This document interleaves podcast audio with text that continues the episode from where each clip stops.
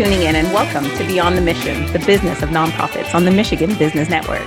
I'm your host, Vicki Hamilton Allen, and I have with me Jermaine Ruffin, the Director of Development with the City of Detroit.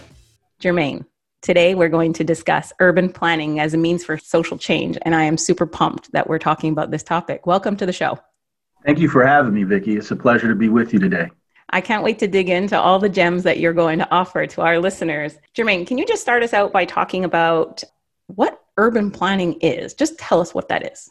Sure. So, so urban planning is essentially the field that thinks about human interaction in the built environment.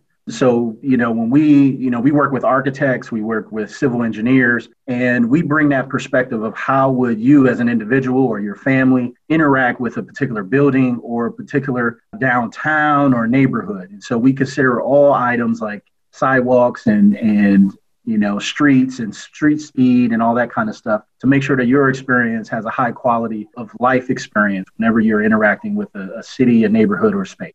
I love the idea of urban planning, but the question that some might have is does it need to exist in a developed environment?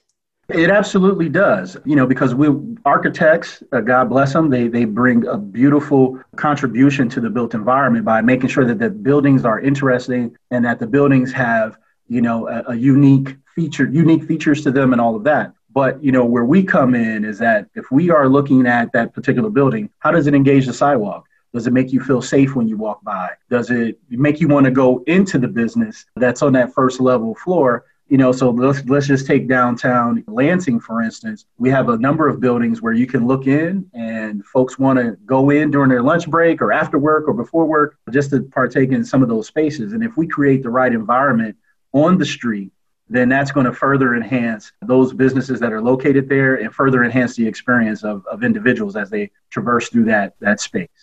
I'm grateful that you mentioned Lansing being the capital of the state of Michigan here, but let's talk about another city. I mean, you are director of development in the city of Detroit. That is Motor City Motown. That was a city that was vibrant and the place to be happening, very industrious. It was kind of the core of the car world. And of course, in 2013, there was this announcement of bankruptcy. And Detroit has done more than proved itself as the comeback kid. So, why yes, don't you talk to me about some of the priorities, especially in your area of expertise in the city of Detroit.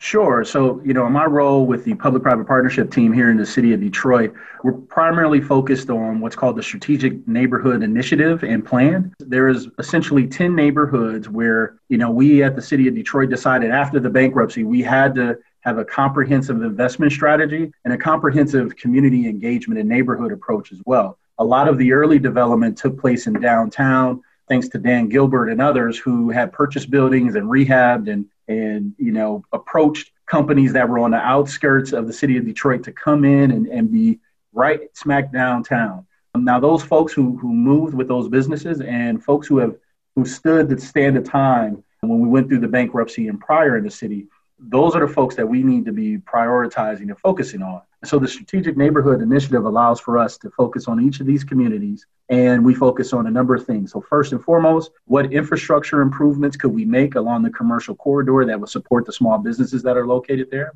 Additionally, we look at a park investment.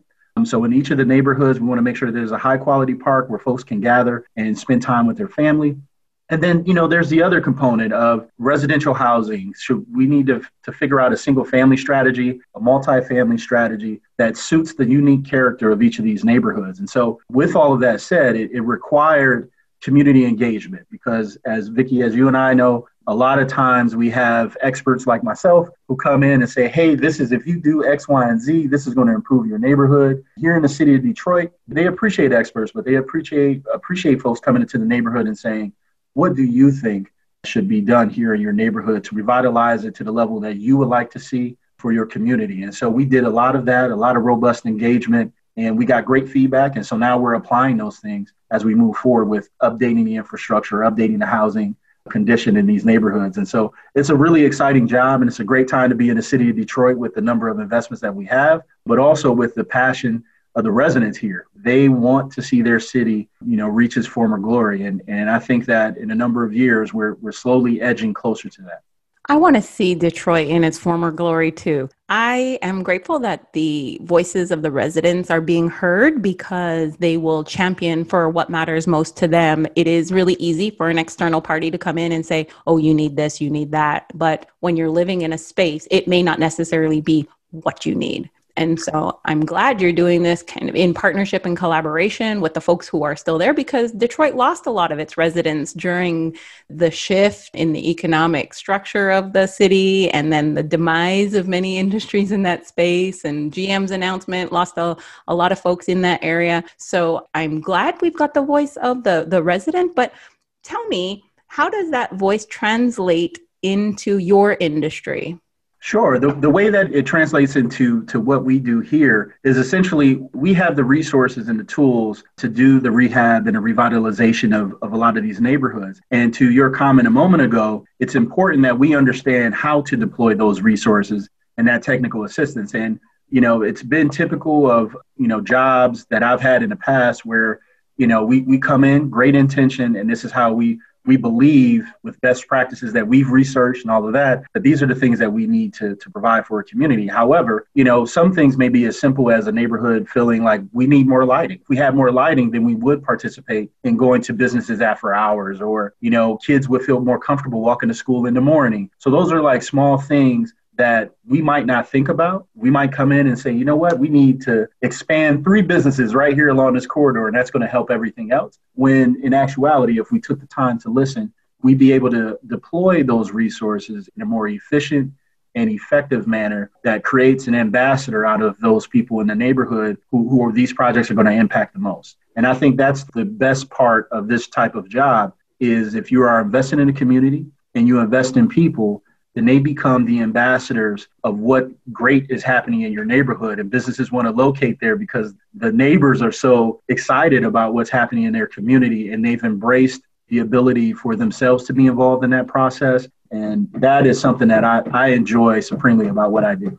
And having that grassroots meet administration is so important. And I want to I want to ask you about something that you've got going on, something just a little bit different. Talk to me about the streets are planning.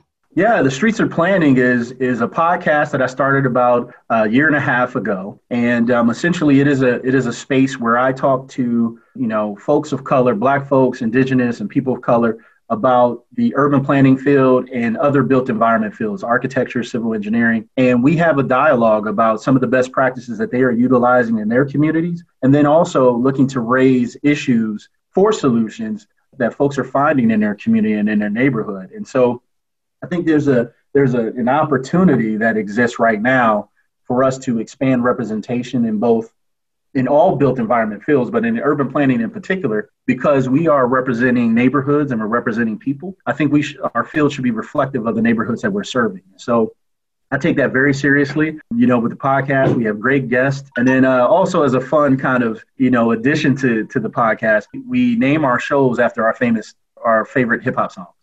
So that's a that's a, a great thing, and uh, I certainly enjoy that platform. So, if we were going to name this podcast after a favorite hip hop song, what would it be called? you know what? I think I would name this show Hip Hop Hooray. You know, it's a it's a famous song by Naughty by Nature, and I think it's it's really great to see you, Vicki, in this space celebrating you know nonprofits and you know and the contributions that they make to cities and neighborhoods and communities everywhere. We can't do this without you, and so I appreciate the work that you do. Thank you. Thank you for saying that. And uh, we are out of time, but it's an important issue. And I'd like to invite you back again to talk about the underrepresentation of the communities of color that um, are being underrepresented in urban planning and uh, being able to mirror the communities that we serve so people feel safe and that their voices are being heard. So, thank you for spending time with us today, Jermaine. It's always a pleasure to talk to you. Thank you for tuning in to Beyond the Mission, the business of nonprofits. I am your host, Vicki Hamilton Allen on the Michigan Business Network.